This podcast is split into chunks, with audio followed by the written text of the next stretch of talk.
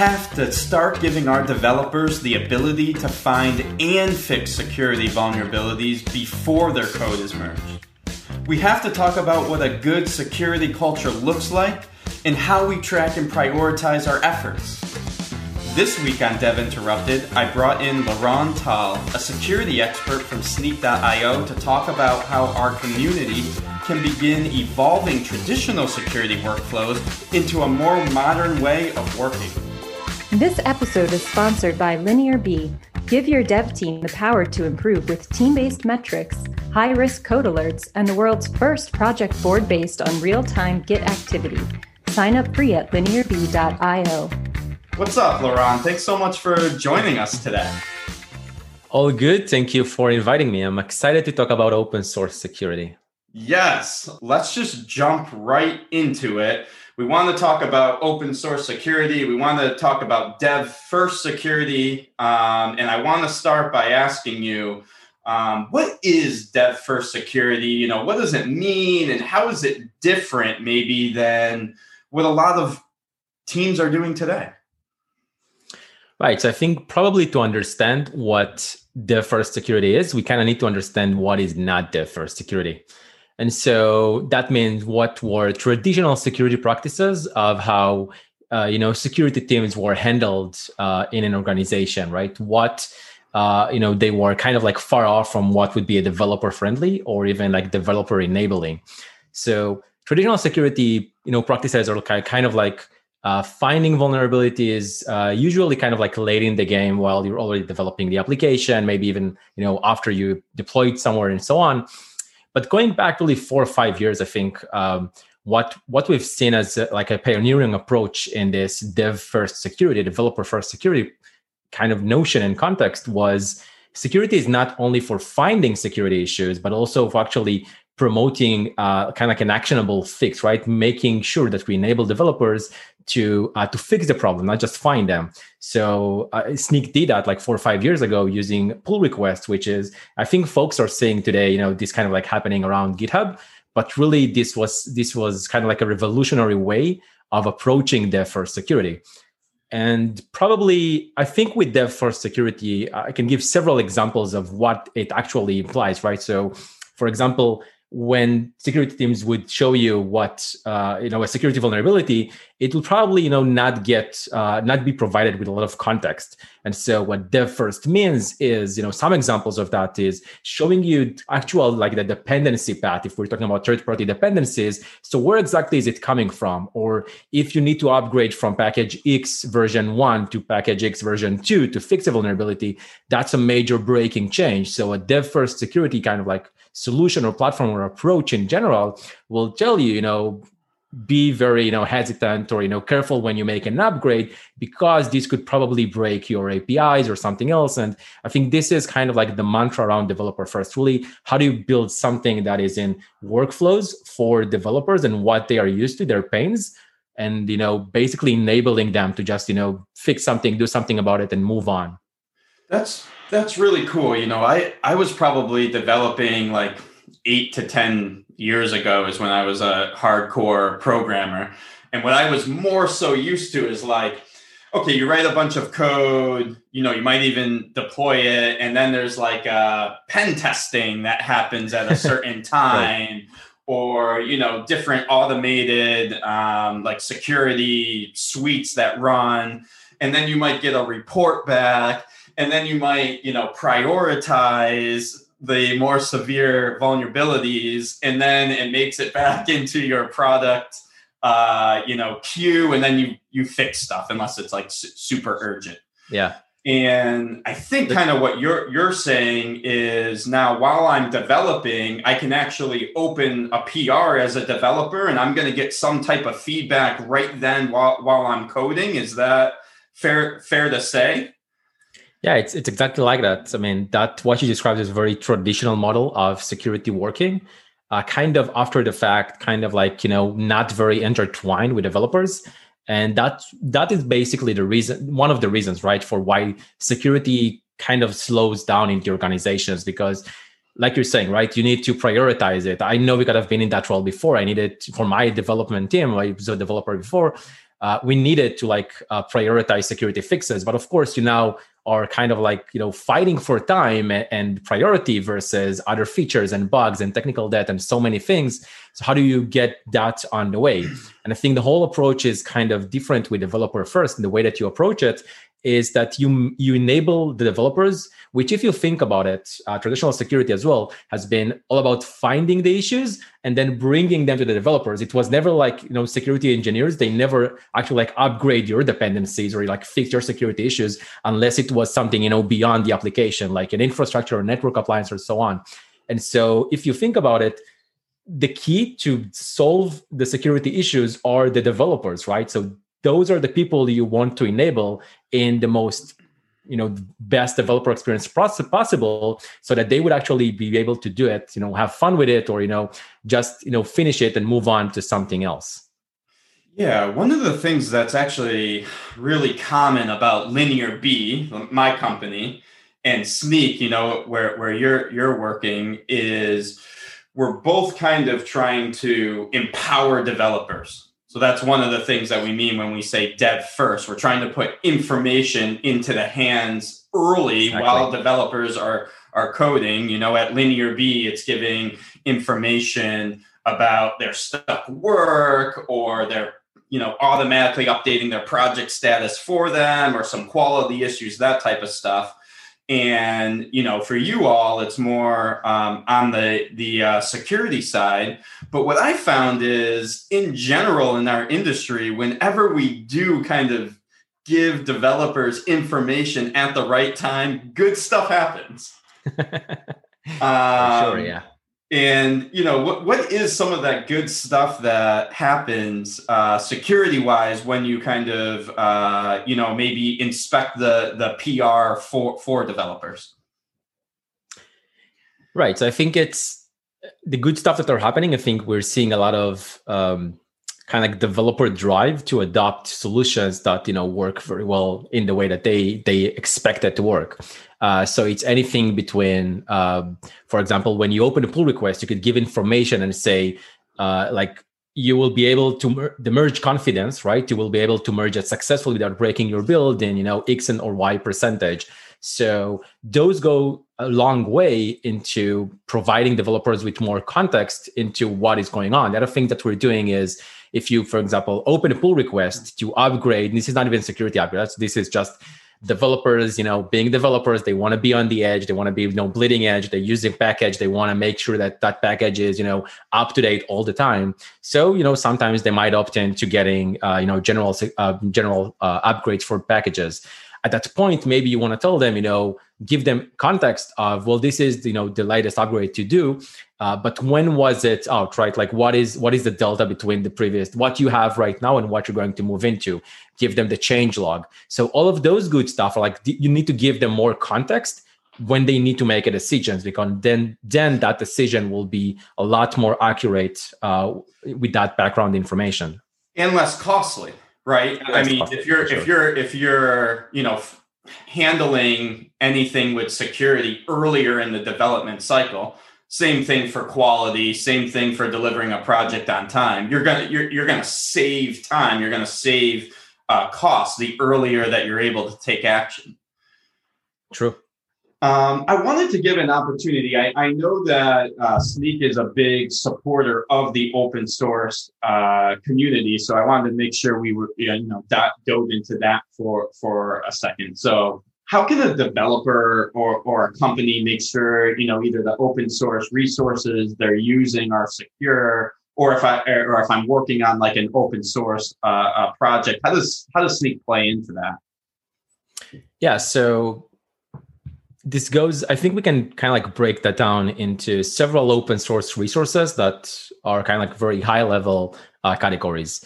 One of them is the open source dependencies for your application and you there's you know probably two different ways of doing that. There's the uh, or basically two resources you can use uh, that we make available for you. One is actually a very recently, um, I don't know if you've seen that, but it's uh, it's called the Snyk Advisor. If you just Google that or something, you'll find it. But basically, what we've actually uh, kind of like beta launching now is usually developers are want to find out if a package is you know they want to decide if to use that package or they're checking in on a package health they want to know if you know i'm currently using lodash. Should i keep using it? I'm currently using request. That's an http client. Should i use it or is it like going to be unmaintained? What's going on there so that's where the Snyk advisor comes in. It's it's super kind of like you know open source newish thing. So you know uh, would love any feedback on it. But basically, the whole point of that is it gives you this kind of like 360 view into a package. It gives you uh, the maintenance, uh, gives you like a maintenance score. The popularity of that is it trending up, trending down? What is the current state of the security around it? And it's not really just about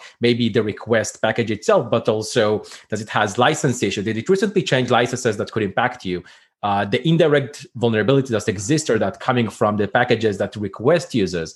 So it takes kind of like all of those metrics. It's making it all of it available for you very transparent and giving you you know a, an overall package score so that that's kind of like what we're trying to do with the Snyk advisor and then there's the Snyk tooling itself right which shows you uh, vulnerabilities in your dependencies showing you a dependency tree and explaining to you basically where does the develop uh, the vulnerability is coming from yeah that's that's really cool and it sounds like you're you're doing really nice stuff to enable you know my ability as a developer to have confidence to use open source you know tools and maybe like an enterprise world and i don't you know have to worry oh i'm going to introduce you know a big issue here. So so that's really great um, switching topics a, a, little bit we have a lot of listeners on our pod that are you know team leaders um, senior developers, people that are really focused on how can I do the best for my team, you know, my squad unit. And I wanted to, to ask your, your opinion when I'm thinking about responsibilities of developers on my team or, you know, versus do I need a security engineer? Should that type of person be on, on, on my team? and who should be doing what when it comes to security. Um, can you kind of talk about like individual team setup and and your opinion on roles and responsibilities of the team members? Yeah, of course. Um, it's a it's a very like broad question because it it it's like so different between organizations and sizes and like maybe one organization is kind of like big enough and mature enough to have you know dedicated application security uh, engineers right. you know handling kind of like that perspective of it. Others may not right? And so i think it's important to have a good uh, a good security culture. And what i mean by that is we're so who is responsible for security? We could just ask that question right in an organization who is responsible for it? You know one answer that we see a lot is you know everyone right? Everyone responsible for security it's everyone's job and so on. But also you know you could you know kind of like could uh, look at it where you know if everyone is responsible for it maybe no one is responsible for it. And that happens like, a lot yeah. Exactly right? So it was an interesting question that we actually asked in uh, in a former year uh, state of open source security report, which Snyk does uh, you know annually, and we asked this question like, who do you think is responsible for uh, fixing vulnerabilities? Um, I know if it's going to surprise you or not, but over eighty percent uh, uh, the vote was, you know, over 80% of people, uh, you know, respondents think that developers should actually own security. And it makes sense. It's very much, uh, you know, what we would expect in a developer first kind of company uh, as an answer from people like we're on the right track. This is what people expect.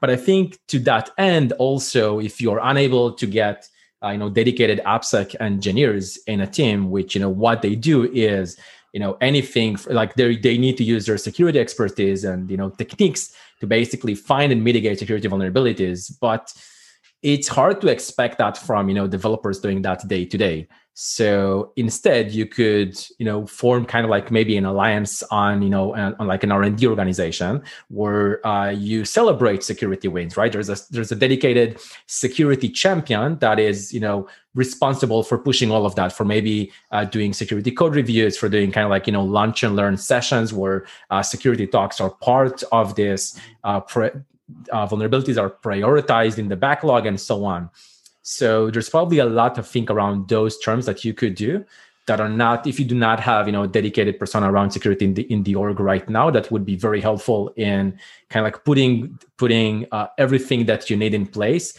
to go through that way. Yeah a, a lot of or organizations in the LinearB community are kind of those types of companies where they're scaling up their engineering team. You know they probably have a ciso but they don't necessarily have you know a team of security developer experts and and that type of thing. And what i usually talk to and they talk to me about is like we're saying well how can i enable my developers? I have a lot of developers really smart people. That that's what i have. That's my my resource and i need to still do a good job with security. Um, do you have any tips of how to empower um, developers to kind of act on vulnerabilities and those types of kind of like scale up companies? I think I think a lot of that really does boil down to uh, the security champions. I think they are. Uh, it. I mean, it's hard to expect developers to also excel in security. It's hard. It's right. like they have a lot of things to do, right? They got a uh, lot uh, on their plate. a lot, right? Performance and metrics, and you know, getting you know uh, testing you know the in, the in the in the traditional way of that of doing that so so many things i, I really do think uh, security champions uh, is a good way to enable an organization to have like first of all a security culture which you know a lot of the uh, organization may not have it and that right. may you know then diverge into you know a privacy culture and, and all other related areas as well that are needed for organizations kind of like you know scale well you uh, you mentioned kind of uh, metrics. Metrics is something you know that's kind of on the mind of the engineering community right now. And you know, on this pod and at LinearB, we love talking about uh, metrics. A lot of the metrics that we uh, provide, you know, actually at the end of the day, give time back to developers um, kind of allow them to focus on writing code and building features and do all the innovative stuff. And of course, let the team uh, continuously improve based, based on uh, metrics. Uh, what I wanted to ask you is Are there any security based metrics that dev teams uh, should be tracking? Yeah, that's a good question. Uh, I mean, probably relates to what you what you're not tracking or not measuring right how do you know how you're doing in that space you're doing good or bad or you know how to improve um, i like that aspect what i think uh, i can give examples of maybe maybe a couple of metrics. So one of them would be maybe a time to fix. So for example that means how long do security vulnerabilities stay open before someone fixes it? This is basically you could think about it as your exposure window right? The exposure to vulnerability that you might have. And if we're talking about third-party dependencies, it's basically if a fix, you know, can be anything from upgrading a dependency to applying a patch, or maybe even moving from one dependency which has a vulnerability but no, you know, immediate fix. You might need to move, uh, you know, to a different, you know, alternative dependency that you know gives you the same capabilities, but that one is is secure. That's, so there's that. That's actually a really I'm, I'm happy you brought that up that's really really smart we we have a metric at, at LinearB that we're tracking called mean time to restore so you know now that that's hmm. more general in the sense that you know it could be any issue in in production or it could be you know any you know customer issue. If we kind of took that mean time to restore metric and named it something you know mean time to fix or security you know fix then that would give exactly what what what you just said. Yeah exactly that one. If you're talking also about i mean there's other metrics if we can think of um, teams like a lot to work in in you know in the agile kind of uh, i think the the yes. measurement and the insights right like burn down charts sprint burn yes. downs very common if you think about it if you flip it around and we call that maybe um, something like issues over time, then basically you could think about it as this upside uh, burn down chart where you could imagine kind of like an, a histogram made up of uh, vulnerability severities low medium and high. And if that histogram is basically continues growing over time that means you're growing your security debt right? Just like you're growing your technical debt actually right. growing the amount of issues open over time. And you know obviously the risk goes up and everything else. So that's another metric you could use to figure out how good slash bad you're doing in terms of remediating this yeah, we we have kind of a, a category of uh, metrics that I call investment profile. And what that kind of means is on what type of work are we spending our time on? And also, what type of work is coming into the system? So, with the security mindset, we could look at well, how much security re- related work is being asked of or coming into the system, or amount of vulnerabilities are being put onto the engineering team. And then on the flip side, how much investment are we actually investing into security? Um, that may be a great way to you know kind of uh, tactically measure what what you what you were just speaking about. Yeah, I really like that. That sounds interesting. You know, one thing that I always had trouble with at, at my last uh, startup when I was a VP uh, of engineering, you know, we were always under the, the gun to uh, deliver great features to customers. And it felt difficult almost to ensure that we were spending time on security, even though, you know, it, it's so important. It's just it's a very common thing to hear. Yeah. Yeah. Do you have you heard? Yeah. Have you heard that uh, at all, or do you have any tips for kind of again these these up and coming teams where they need to build features, but if you have a security vulnerability, that could ruin the company. Yeah. It's. I mean, it's it's a very common problem, right? I mean, prioritizing right. and, and again, like making sure that you have time to make something secured, uh, as well as working on other things. I would say my tip would be uh, look at how to prioritize because sometimes you have, you know, you want to be very efficient in the way that you do things and you want to have a high uh, return on investment of your time as a developer or, you know, an AppSec team or whatever. And so what it means uh, it, practically in the field, it means, well, you might have, you know, 100 vulnerabilities that, you know, Snyk will find when you scan or import like a, a project, a container, whatever but then, what if you could just prioritize and fix only those that have, you know, the most, uh, you know, severe kind of characteristics to it? The old way of doing that, again, the traditional way of doing this is looking at a CVSS. This is basically the scoring system from zero to ten that says a vulnerability is, you know, ten very, you know, critical versus very low.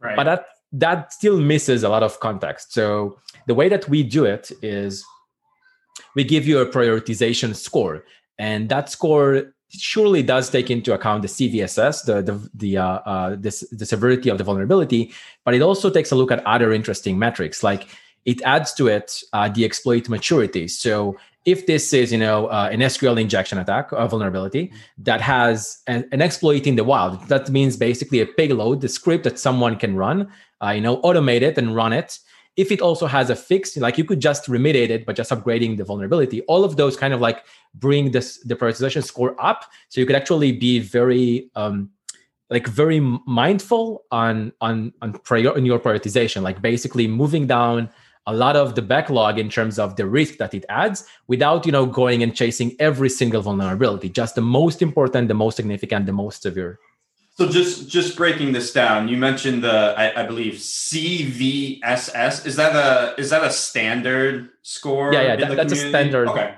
Yeah. That, so that's a like an industry standard uh, term. What does that stand for? Do you know? It's the uh, the common vulnerability and scoring system. It's basically in in the same uh, working group, working world of um, of the CVEs, uh, the common vulnerability enumeration, and, and that kind of world. So if we take that, but then we can also kind kind of combine it with some of uh, I would say like Snyk's uh, or technology to understand well what's kind of easier to fix or what's not easier to fix. Now I can set a priority where maybe I can spend the right amount of time, but not too much time. Completely. That's exactly what we're doing. This is already, by the way, like embedded in the project, in the product. So we actually give you that prioritized score already crunched up with all the weighted uh, uh, kind of like a, uh, like a blueprint, right, of all of those checks that we are already doing. Uh, that that's awesome. So yeah, you know, thank you so much for coming on uh, the pod today. I think you really educated us on you know what it means for dev first security and you know what I can do if I want to use more open source uh, um, tools um, if listeners want to connect with you or kind of continue learning about some of these topics, um, where can they go? Yeah, so uh, I'm on I'm on Twitter. I guess like many of us folks um, under Liran underscore uh, Tal. Uh, just ping me uh, if you have any questions. Of course, follow ups on this. Uh, you know, ping me on DMs if you wanted to as well. I'm happy to catch up. I think as a follow up, if you wanted to kind of like drill in into more of what we talked about here, a really good space is, uh, as we mentioned before, is the secure developer. That's a podcast that we're doing uh, for a couple of years now. Um, the person doing that is is Guy Podjarny, who's the founder and president of Snyk. He's been doing this for a long time. He's a very uh, you know veteran person in the AppSec space. Out of history there. So uh, he's touching on a lot of points of what we just said, like metrics and uh, you know the future of this and security culture of how to do uh, uh, uh security champions and all of those kind of uh, aspects. and basically, his each podcast is basically him interviewing someone else from the industry. so really, really good listening material there if you are into catching up with some of these stories from other people as well. Awesome. So everyone, you know, feel free to hit up Liran over Twitter and check out the uh, Snyk Pod. Um, also, be sure to join the Dev Interrupted Discord community. This is where we keep the conversation, you know, happening all week long. And uh, check out our AMAs on uh, Fridays. Thanks everyone for listening, and uh, thanks again for for coming on the show.